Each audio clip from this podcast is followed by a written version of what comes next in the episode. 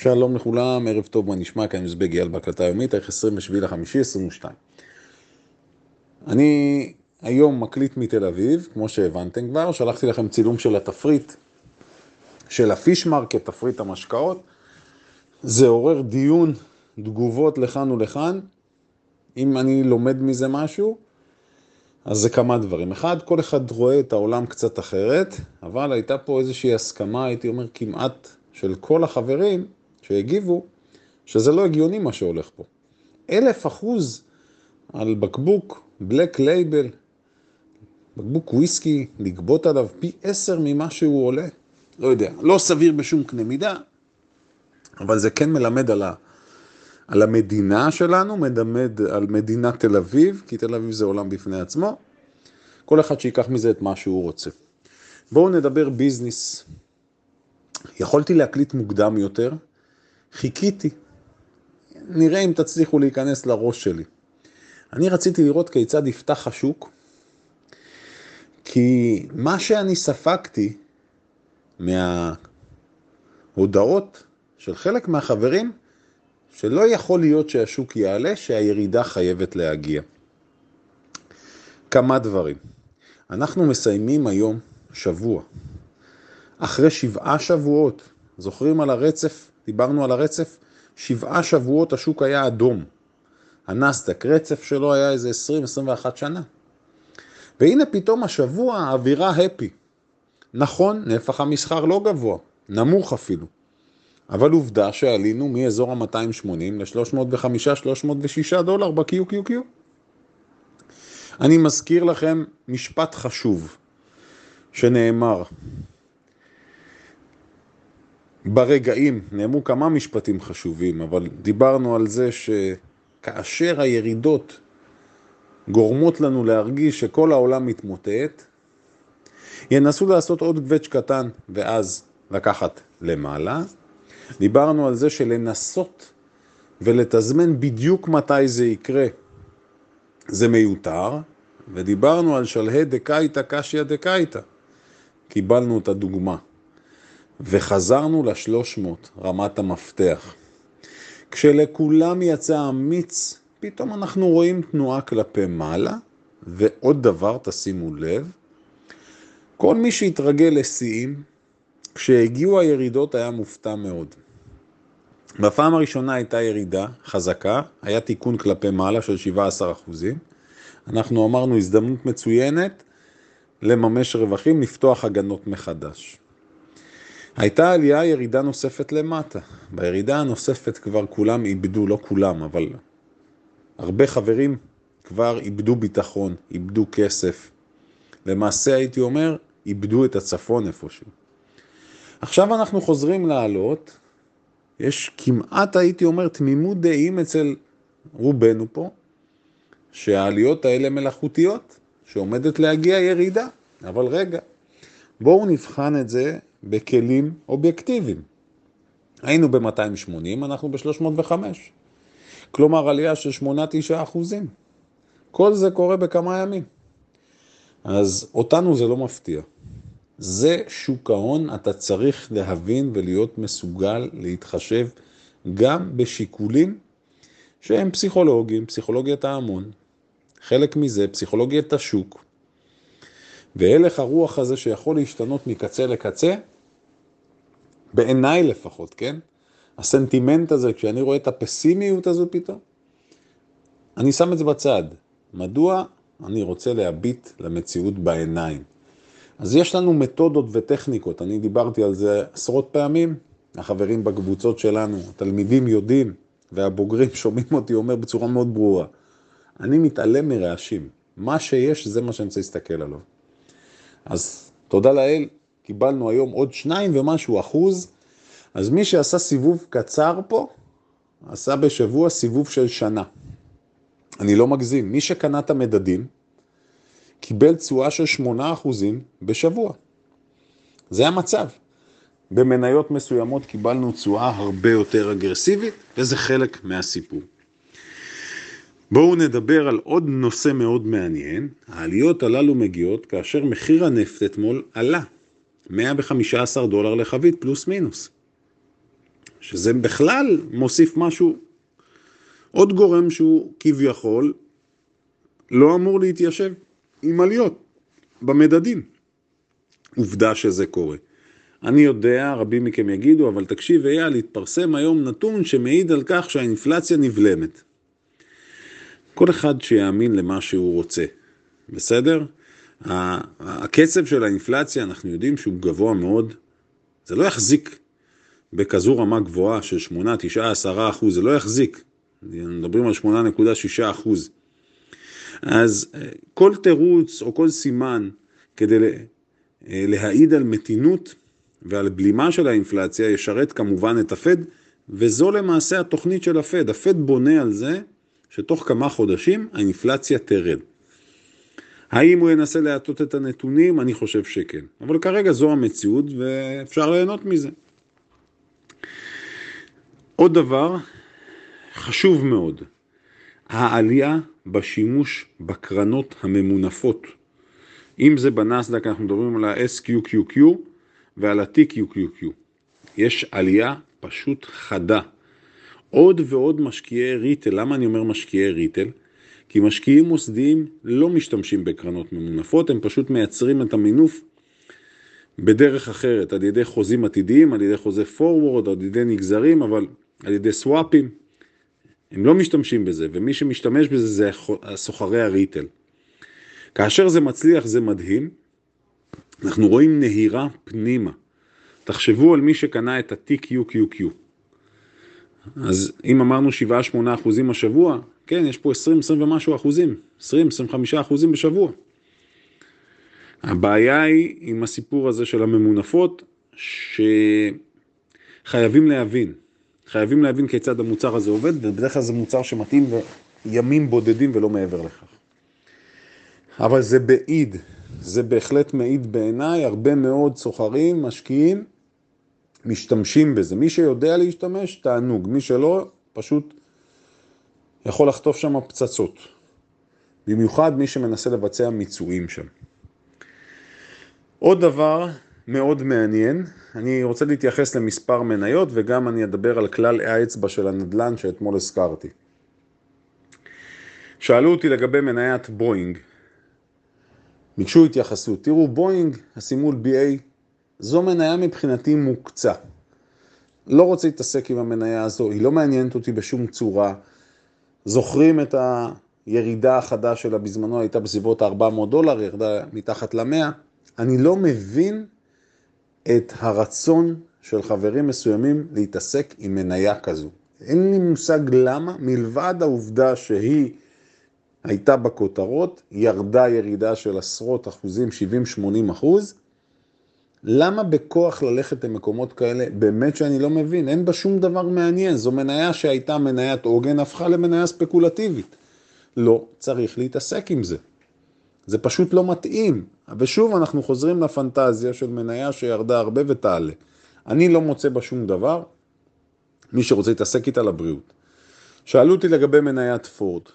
פורד, בסופו של דבר, חברת רכב, אגב, ההיסטוריה שלה בתור חברת רכב ובתור חברה שמייצרת איזשהו ערך ורווחיות, היא לא ממש טובה. החברה הזו עמדה לפשוט רגל. המחיר שלה בזמנו הידרדר לחמישה-שישה דולרים. ביציאה מהקורונה הייתה תנופה אדירה, לקחו אותה עד 25 דולרים. מי שזוכר, ליווינו את העלייה ואמרנו שצריך לצאת ממנה לממש. אני ממש זוכר, זה היה באזור 24-25 דולר, אמרנו אין טעם להישאר, זה מימוש, היא נחתכה בחצי. היא נחתכה בחצי, והאם כרגע היא אלטרנטיבת השקעה? אני לא חושב. יש מניות, מי שמחפש מניות רכב, ג'נרל מוטורס, רכבים חשמליים, לכו לכיוונים האלה. לא צריך להתעסק איתה גם. המניה הזו מניה ספקולטיבית, מרכזת מחזורי מסחר מאוד גבוהים, אבל בגדול אין מה להתעסק איתה בעיניי. המחיר הנמוך שלה, המחיר האופטי הנמוך שלה, מייצר איזושהי אשליה. לא הייתי מתעסק גם איתה. מניה נוספת ששאלו דיסני. הסיפור בדיסני, דיסני היא מעניינת בעיניי. זו חברה שיש לה גם את הנושא של הסטרימינג, גם את האתרים שהיא מפעילה, מה שנקרא entertainment קלאסי. גם איתה עשינו פה, עברנו איזושהי כברת דרך, היא הגיעה לאזור ה-180, בזמנו אמרנו שזה לא הגיוני. המחיר שלה בזמנו היה גבוה, יקר, אה, לאין ערוך ממה שבאמת צריך להיות. פשוט היה הייפ. כאשר השוק כולו שובר שיאים, אז הכל עולה, או לא הכל, אבל רוב המניות עולות יחד. אז במקרה שלה, הייתי עכשיו פשוט מסתכל על הדוחות שלה. מי שרוצה לחפש כניסה פה, פשוט להסתכל על הדוחות. הייתי אומר, חוזרים לכלכלה הישנה במקרה שלה, ניתוח פשוט. להסתכל על ההכנסות שלה, להסתכל על הרווחיות שלה, על קצב הצמיחה ולראות מה המכפילים שלה. ואם אתם מאמינים שהסטרימינג נניח יתפוס יותר חזק, אם אתם רואים, אני אישית לא רוצה להתעסק עם מניה כזו. בעיניי פחות מעניין אותי באופן אישי, אבל תנועות חזקות בהחלט יכולות להיות שם. אבל אלה שלוש מניות, מה שנקרא, שאותי באופן אישי הן לא מעניינות. יופי. עוד דבר יפה אתמול היה ב-NVDA. NVDA אחרי הדוח שלה ירדה, ב after market 10%, אתמול היא בכלל סיימה את היום פלוס 5-6%. קיבלנו red to green קלאסי, לא במסחר תוך יומי, אלא מה after market עד לסגירה של אתמול, ושוב אנחנו חוזרים לנקודה, איך מנתחים דוח.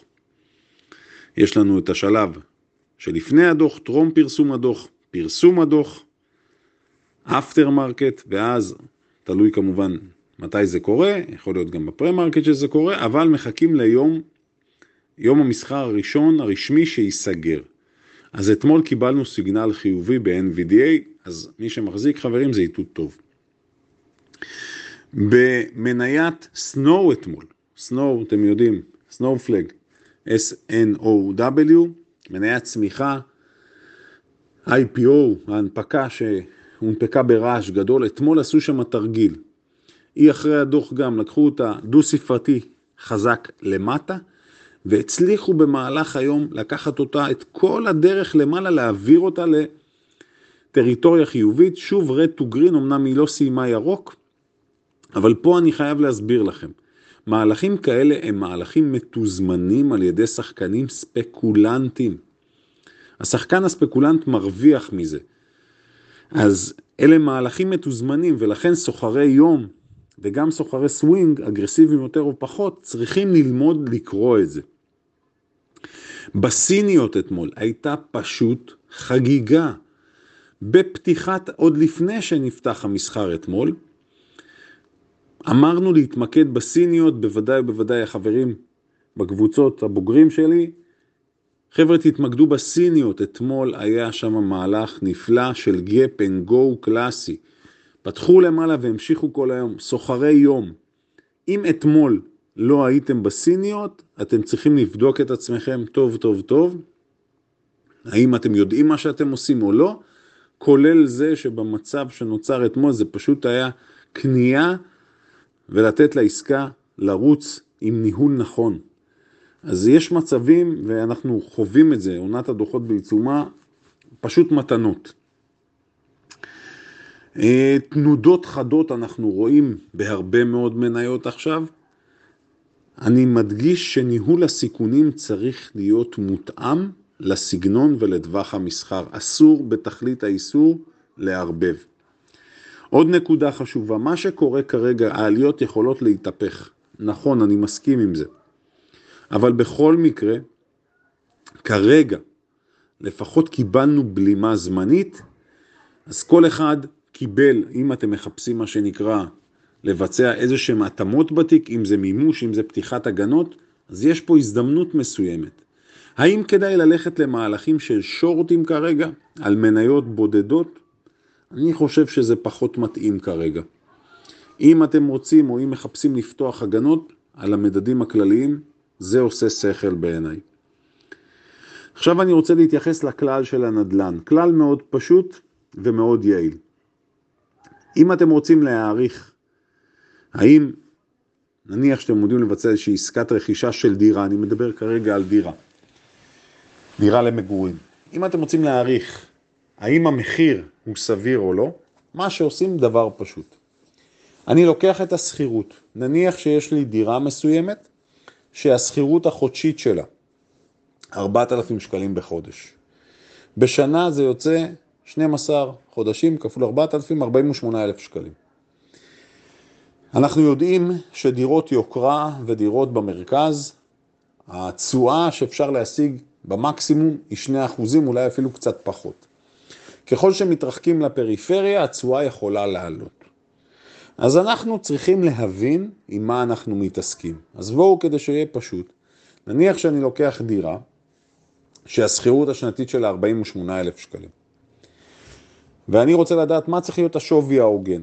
אז דירה כזו בפריפריה יכולה להגיע עד שלושה אחוז, אולי שלושה וחצי. במרכז זה יהיה שני אחוז ומטה. אז אני לוקח את ה-48,000 שקלים האלה, מחלק אותם ל-0.02. המספר שאני מקבל אומר לי מה צריך להיות השווי של הדירה. ככל שאני אחלק את זה במספר שהוא גבוה יותר, הרי אנחנו מדברים על האחוזים, אז 48,000 לחלק ל-0.2 ייתן לנו תוצאה מסוימת. אני לוקח את אותו מספר 48,000, מחלק את זה ל-0.03, כדי לראות מה אני אקבל לפי תשואה של 3 אחוזים, וזה מפתח שנותן לי להבין היכן אני עומד. ואי אפשר לברוח מזה, אתם מוזמנים לבדוק את הנוסחה הפשוטה הזאתי. אי אפשר לברוח. זאת אומרת, אנחנו צריכים לעשות איזשהו סקר שוק קטן שנוגע לאזור שלנו ובכמה ניתן להשכיר. איך אני יודע שכרגע המחירים הם מוגזמים? פשוט עשיתי את החישובים האלה באזורים מסוימים, בעיקר באזור שאני נמצא בו, דיברתי גם עם חבר טוב שלי שהוא שמאי ותיק, בדקנו את זה בעוד מקומות, התוצאה מביאה לזה שכרגע התוצאות שמקבלים כאשר מחלקים את ההכנסה השנתית, את השכירות השנתית, כאשר מחלקים את זה באחוז שאנחנו אמורים להניב את התשואה ההגיונית, מקבלים מספרים שהם מנופחים. זהו להיום, שיהיה לנו סופה שניים, שבת שלום, לנוח, לאכול, ספורט, כל דבר שעושה לכם כיף. אנחנו נשתמע שוב ביום ראשון. ביי.